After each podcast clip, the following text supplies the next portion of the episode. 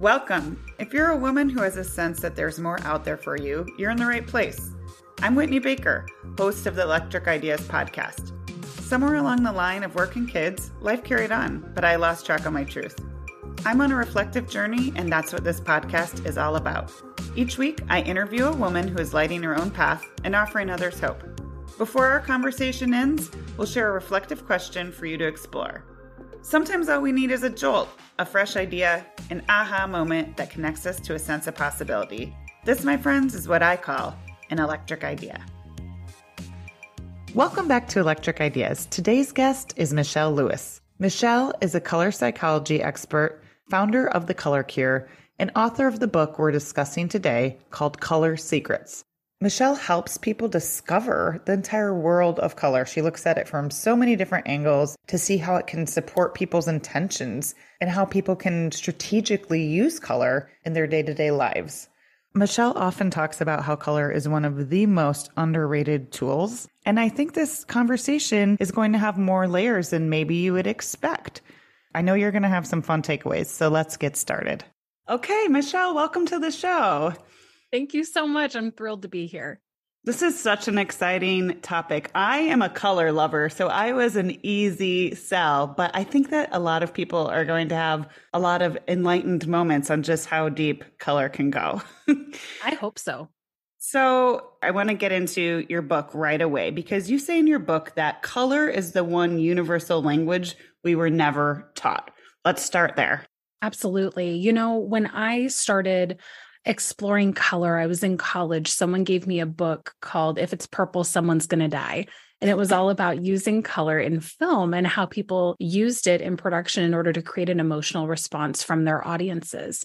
And that's really where my journey began. And as I grew and started to use color in different aspects of my life and started studying the visible light spectrum, it became more and more clear that, hey, it's not just what it is, it is a language. And that I really, really, really wanted to prove that. And that's what went into the research in my book.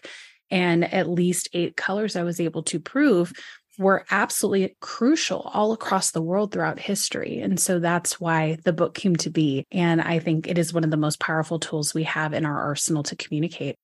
So, we don't have time to do as deep of a dive into every color, but I would like to start with you sharing kind of the eight colors that have been scientifically documented to have a reaction. So, maybe you can list those and then we can kind of tick through them individually and talk about each one a bit.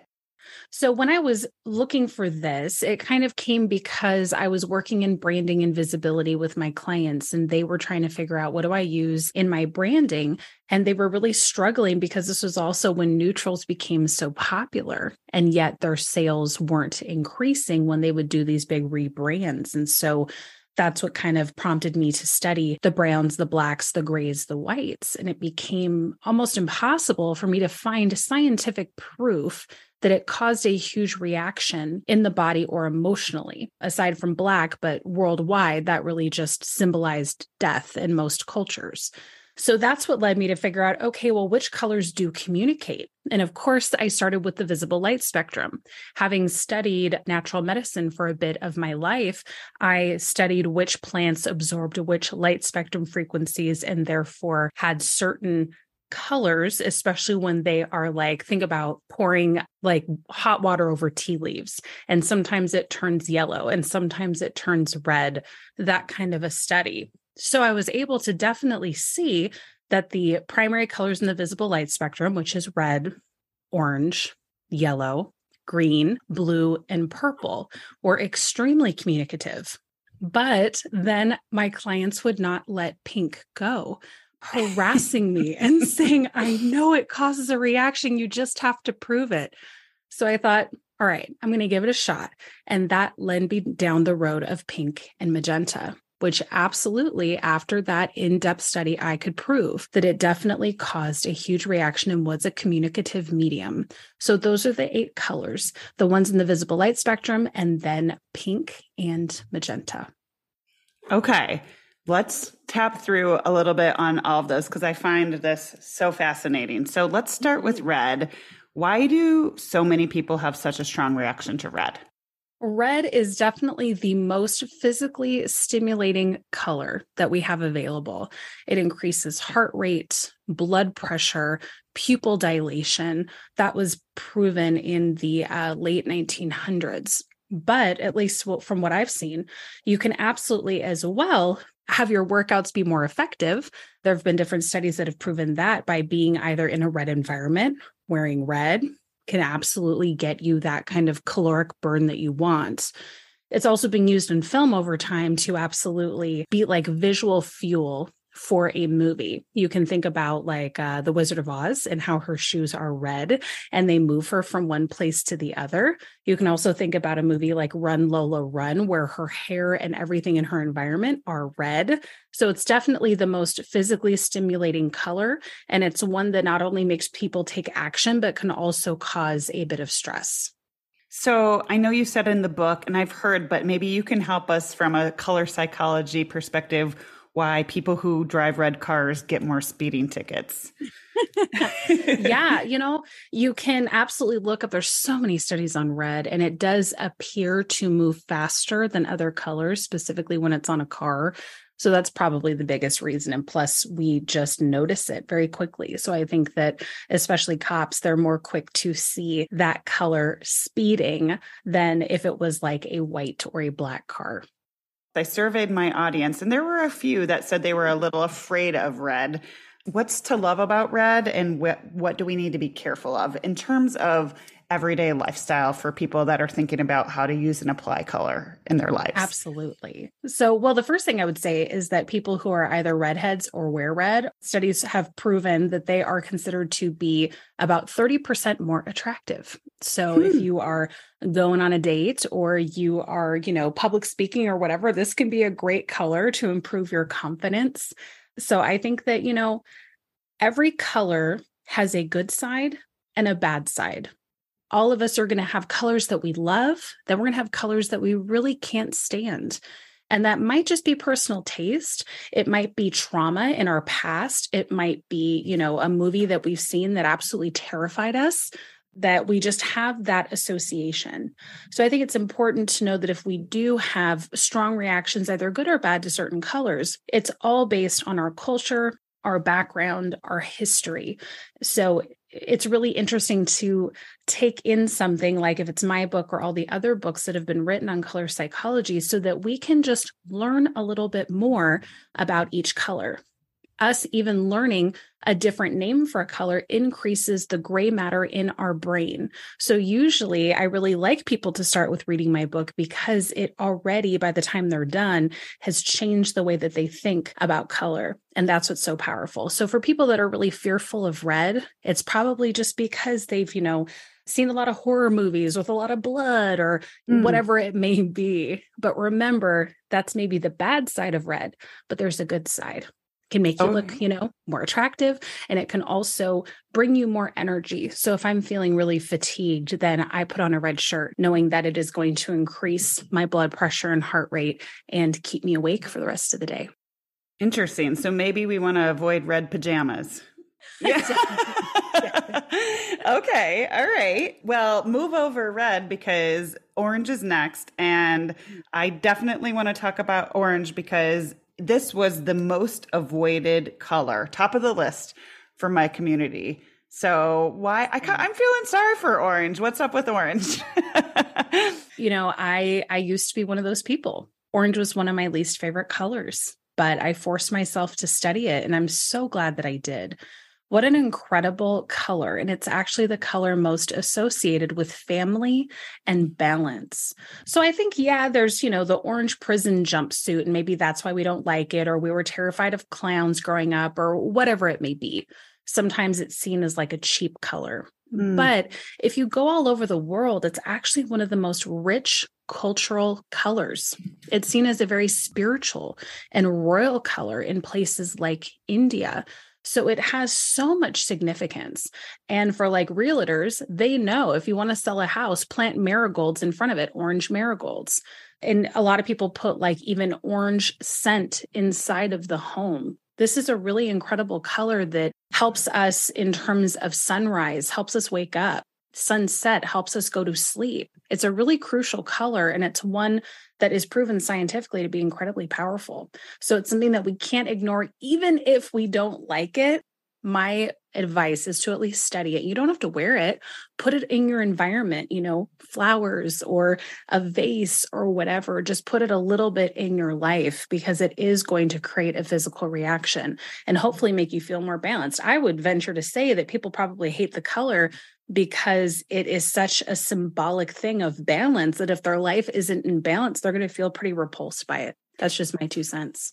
That's interesting because, yeah, you said it provides a welcoming feeling too and balance. Mm-hmm. And I'm glad you had those specific examples of smaller ways to incorporate because I can tell you, as one of the minority people, as an orange lover, it is still very tricky to incorporate into a, a house compared to other colors. So, yes those small kind of punches with flowers or something like that is super helpful.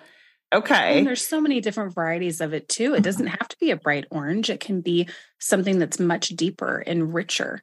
So it's usually because we just have not been exposed to it that we feel a little repulsed by it. But I think that that's something that we can change. Find our shade. I like that. Mm-hmm. Okay.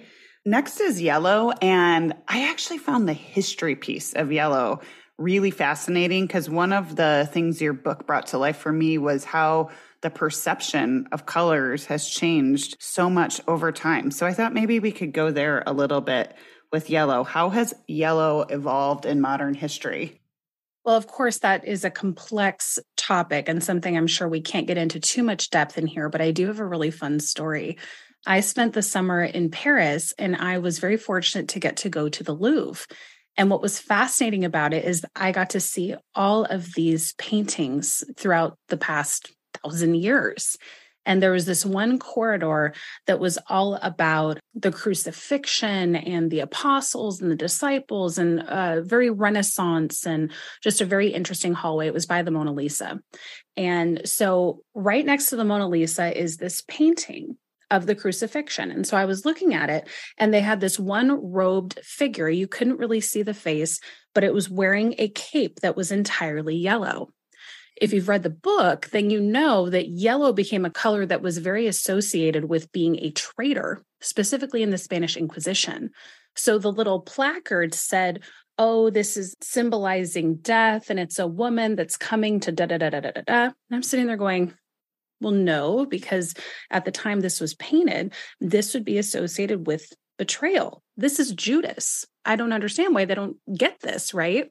So, so fascinating to see a real life example and be able to maybe poke at the people studying the painting and saying, I don't think this is who you think it is.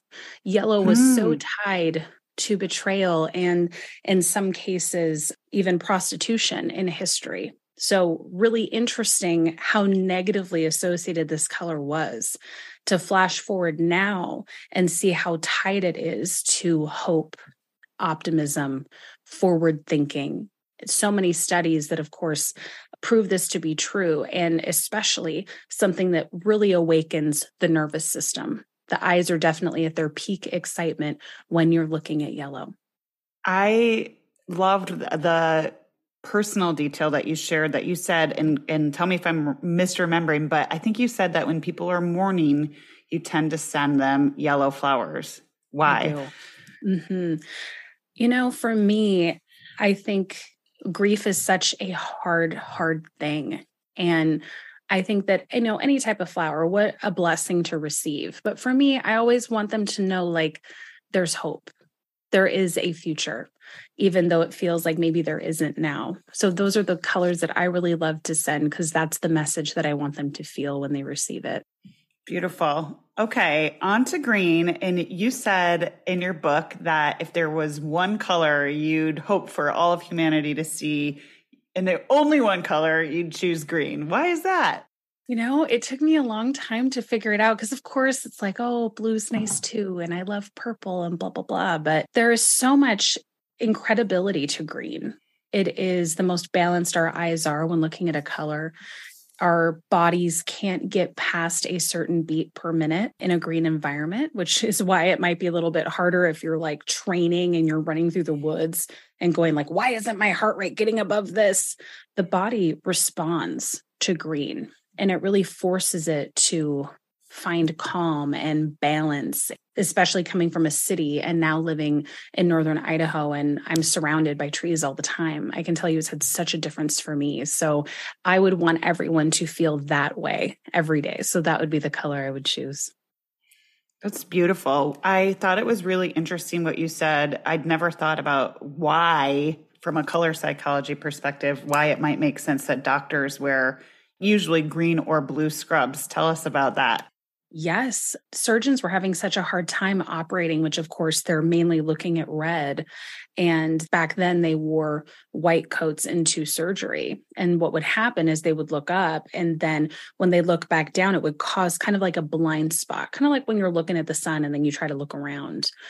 So a surgeon went, Well, I wonder if we change the color. And so they tried green and it would reset the rods and cones in the eye and help them then be able to, okay, I can look up, I can see someone in green scrubs, and it would kind of reset their vision so that when they look back in the body cavity, they could see more clearly. So that's why they did that, which is, I think, pretty brilliant. Fascinating. I think that's so interesting and right? um, colors saving lives. Yes, yes. Like I said, I mean, this is way beyond just like pulling something fun out of your closet is very fun, but it's way deeper than that. So I appreciate mm-hmm. learning a little bit about each of these. So next is blue, and I hadn't thought about for a long time as I was reading your book that minus the skies and water in nature and food sources, blue is just rare in nature. Why do you think that? I think it's definitely a color that is pretty crucial to any living thing's survival. So I think that's why animals and plant life, especially, do not reflect blue often. Of course, you're going to be able to find a blue flower occasionally. And I think that that's because, you know, you're getting more into the ultraviolet spectrum of light. And that's what butterflies and bees love and what they see, which is incredible. But I do think that, especially for a living creature, we really absorb a lot of blue light in our cells and in our bodies. And so I think that's why we don't see it very often outside of the sky and the water. So tell us when it comes to blue, what is one compelling reason when to incorporate it and one thing to avoid? Sure. This is a great color to have around when you are learning something new. It is the color that by far singularly stimulates the mind. So, this is a really great color this is one of my main brand colors and it's because i'm teaching something totally different right? And i want them to be able to have a, a little bit of subconscious trust with me to just like hang on i promise i'm going to prove it to you. So that can be a really powerful color. Uh, it can bring down the heart rate and blood pressure. So this is a great color when you have a high stress job. This is a great color when maybe you're having a really tense relationship to either put on your body or in your environment to calm things down I personally choose this color in my bathroom. It's in all my cabinetry and even woven into my countertops because I want to calm things down before I go to sleep.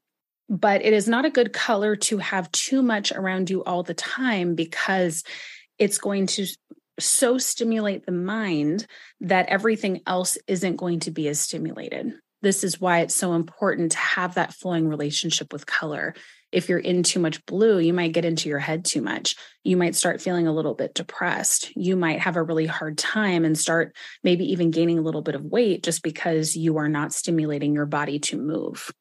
But then again, a lot of people love putting their food into blue containers in their fridge because blue suppresses appetite. So you can see like how you can use it as a tool depending on where you're using it in your life day to day. Interesting. All right. So we've got, you said with you discovered after pushing, you broke things into purple, pink, and magenta, right? Yes.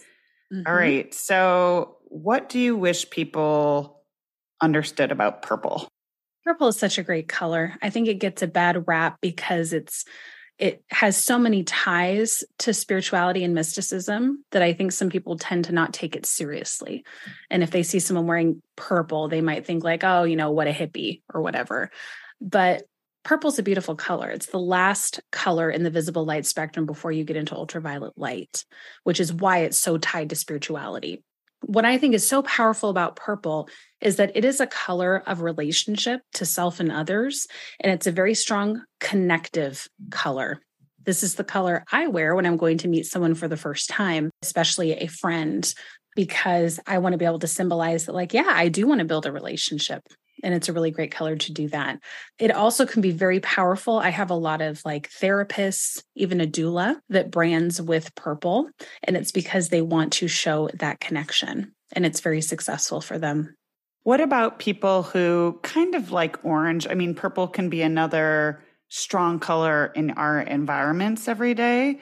So, aside from wearing a, a purple shirt, what are some more small but intentional ways we might give ourselves a little dash of purple throughout our day. Coffee mug, jewelry, blanket. I always love doing like an accent blanket on a couch with purple. To me, it just feels really, really good. Flowers. Irises are one of my favorite flowers, and most varieties are purple. Uh, I actually have like a little garden area that is all flowers. And so I've purposely planted all the different colors that I can just so that I can see all of them every day. You may not have the ability to do that in your home, but you certainly can get flowers once a week from your farmer's market and kind of play with the different colors and see how they make you feel. Great ideas. Okay, so now we're just down to pink and magenta. And with pink, I will say, because I, I we touched a little bit in the beginning about personal taste and how color can be subjective for various reasons. And I will say that I went through a period of, especially like baby pinks and Pepto Bismol pinks. It wasn't like I was indifferent. Like I was just like, ugh, no way, wouldn't touch it. And so mm-hmm. I'd like to talk about pink, but also have you help people understand a little bit more deeply from a psychology perspective why they might be pushed away. Cause I think some of us just have like a neutral, like, meh, doesn't bug me, but I wouldn't be reaching for it. But that that's been like the one of the only colors that has pushed me away in past times. Very interesting. This is where the psychology I find to be so fascinating because specifically with pink, usually people are split down the center. They love it or they hate it, right? Usually if they hate it, it could be because, and I'm going to talk specifically about females, they were maybe raised and forced. Maybe they really loved blue and they were tomboys, but they were forced to have Barbies and forced to wear pink, forced to have that kind of obvious femininity. That's usually where I find that to be the most prevalent they usually had pink rooms pink bedspreads all that and so they're just they're just done they've broken up with pink other things, though, I find, especially when a female is older and they are like, pink is their gospel, it's usually because it's the only part of their life that's really safe and comfortable. And they usually want it in their home, on their skin, in their hair, outfits, all of that. And it's because it just, it's the only thing in their life that really makes them feel good and safe. That's the beautiful thing that we can use pink for. One of the things I have the privilege to do is consult with parents who have uh, autistic children. So it's been really fascinating for us to experiment with color and see okay i have the studies of how people are going to react to color but that doesn't necessarily mean that that's going to be a child's reaction so we definitely create an arsenal depending on what the child's most attracted to that helps them self-soothe and some days that's orange, like what we talked about. Some days it's pink, some days it's gray, some days it's blue. So it's really interesting to be able to bring this in practically to see in a real life example how are people reacting to a color. And pink is something that can absolutely cause that kind of positive reaction. But like you'll read in the book, when they painted an entire prison pink, because they'd seen, oh, it calms people down when they're getting admitted in this pink cell. So we'll just paint the whole thing pink people went crazy and lost their minds. Wow. Well, that doesn't make any sense. Well, to me, and like you'll read in the book, it makes sense because when you are making pink, that's red and white. And we know what red does. So it's a very interesting thing when you study color. There's really no bottom to it. But something I did want to tell you that I will be updating the book with, I actually was working on with a dessert churro company, believe it or not and we they brand everything with pink and i was saying there aren't any studies that really link pink to people being hungry or not and so they did their own study and they polled over 2000 people in britain and they found that sweet treats and desserts 21% of people admitted to feeling those feelings of hunger for dessert when they're in a pink environment which i thought was really interesting. Mm, okay all right. Well, interesting about pink. I, I think that'll get people noodling or at least paying attention to if they have a strong reaction either way to colors. So finally, we have magenta. And what you wrote about magenta really did shift my thoughts because I think I just kind of grouped it in with purple, but it's different. So tell us about magenta and what it stirs up for people. Absolutely. I was struggling because people were branding with all shades of pink and they were looping in magenta with that, you know, pink, hot pink, magenta. It all kind of was very synonymous in people's language. And to me, I was going, well, the additives are totally different. Technically, it is a color that our brains make up, but it's the combination of red and purple not red and white. So the more I studied it, the more I saw like, oh, it is different historically, like what you'll read in the book, but also just how people respond and how it's been used throughout history. This is one of the most politically charged colors that's been used. And so it's much more tied to boldness and revolution than like pink, comfort and femininity. Totally different. So that's what was so fun to discover to go, no, there actually really is a difference between these two colors. So that's what I found. So interesting. And I can understand that distinction and it'd be easy to group them together, but yeah. so interesting. All right. Now that we have some grounding in these colors, you don't have to give us something for every single color, but you do go through a bit of a cheat sheet for what color to wear for important scenarios. So maybe you can just give us some of your favorite standout examples that maybe you've shared with clients or have had kind of aha moments for yourself with what color to wear when? I was working with an author who was narrating her book. And the last book that she narrated, she really struggled, lost her voice. So this was not something that was really exciting to do. Of course, it's great to record your book, but it was just like, uh-huh. okay, am I going to deal with this again? And I said, well, why don't you try wearing orange? So she wore an orange sweatshirt and she flew through the recording, never lost her voice, had a great experience, which I think was just so incredible. I had someone that was getting on stage at the Kajabi event over the summer, and she was struggling with what to wear. She was leading a panel, wanted to feel, you know, authoritative, but also conversational. And so we went through a couple of different outfit choices, and she chose magenta kept people's attention, got the biggest laugh in the room, had a really great experience. So, those are just two that are coming off the top of my head that people are able to use in their daily life to assist their intention through what they put on their skin. Do you think it's important that we cycle? Because there's so much out there right now about wearing certain colors. Do you think it's kind of important that we cycle through some different colors so that we're just testing it out and experiencing them all in terms of what we choose to wear daily? I think so. I think, you know, you can read all the books in the world, but color is personal and it reacts depending on whether or not we're there. And that's proven through the double slit experiment. So if color, AKA light, is responsive to whether or not we're there and we're perceiving it, then I would venture to say that we're all going to have a different relationship with the colors we wear. And I can give you a generality of what colors mean, but it might be totally different for you. So I think it's important to at least try all the different colors. Then there might be some that you shouldn't wear. For example, my dad tends to have higher blood pressure. He is not allowed under any circumstances, unless on Christmas Day, to wear red, right? Because I don't want to raise his blood pressure. So I think that we absolutely can. And you'll find that you are drawn in the day. You'll start having this habit, just like when you get up and you put on your makeup or do your hair in certain styles you'll get up and you will pull certain colors based on how you feel and what you need. I'm curious because you do also have a background in interior design. In terms of picking colors that support what we need, it's like sometimes the way you're explaining it is almost like, okay, I want to embody more of this. I'm going to wear my red and be confident.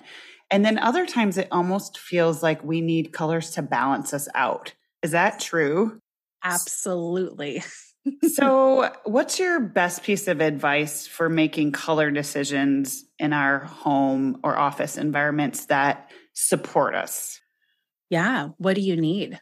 Do you love coming home and having friends over and having just a time where you can relax and socialize? Does that give you energy? Well, then maybe you're doing more of the oranges and the purples. Whereas if you really love to come home and have your alone time and calm everything down and feel much more at peace and kind of, you know, settle in and snuggle in, well, maybe you need more blues and more greens to bring everything back to a calmer state. It can also change depending on where you are in your home. You might need certain colors in your office environment versus in your bedroom, in your living room, in your kitchen. So I think that absolutely looking at this more as a diagnostician in your own home is very powerful. And I think it's something that I love to do in my space. And I recommend more people at least try to see if it makes a difference. I think that's fascinating because obviously it would be natural to pick colors that you love. And I think you probably could start there, but there might be other colors that aren't your favorite color that you might want in your environment to kind of balance it out. So that was something that was really coming through to me in your book. Well, we are hitting up against time, but I know, as we said, there's lots of different books about color psychology out there, and you really honed in on something, a piece of it that you felt like wasn't part of the conversation. Is there one thing from your book that people were surprised about or talked about that you feel like you'd like my audience to know? I think people were most surprised, of course, with the different histories of the color. Most men, after they read the book, their favorite color becomes pink, which I think is hilarious. But I'd say predominantly people are shocked that color can be seen as its own medicine and is proven to have a reaction in the body. And I think, you know, if you boil down any medication, it does boil down to one specific color, which is a whole nother conversation. But knowing that we can treat ourselves and help ourselves with color, whether it's on our skin, getting more natural sunlight into our eyes. This is something that I think needs to be a part of the conversation because I think it's something that has purposely been taken out of our education and out of our experience. Where we go from gray schools to gray cubicles to gray homes. And so, if anything, I just want to show how powerful color can be how it can not only help us as adults, but support our children and be seen as the tool that I believe it was put on this earth to be. Wonderful. Well, thank you so much. I always end my episodes by asking my guest to share a reflection. So I'll ask you now what's one question women could be asking themselves more when it comes to color? Are the colors you're repulsed by colors that you need to heal things from the past? Wow, that's a good one. People will be thinking on that one. Thank you so much. This is so fascinating and there's so much more. So we'll make sure to link to share your book. Where can people find you, Michelle, to learn more about the color cure and color psychology and every all the cool stuff you're into? Absolutely. Thank you so much for the opportunity. You can find me at colorcured.com and I'm also on most social media at the color cure. Awesome. Thank you so much for joining me today. Absolutely. It was a blast. Thanks for letting me talk about color. I'm so glad you joined me today. If you're looking for more, feel free to connect with me on Instagram at, at WhitneyWoman. And if you enjoyed the show, I invite you to support me by leaving a review or sharing it with a friend. Hope you have an inspired day.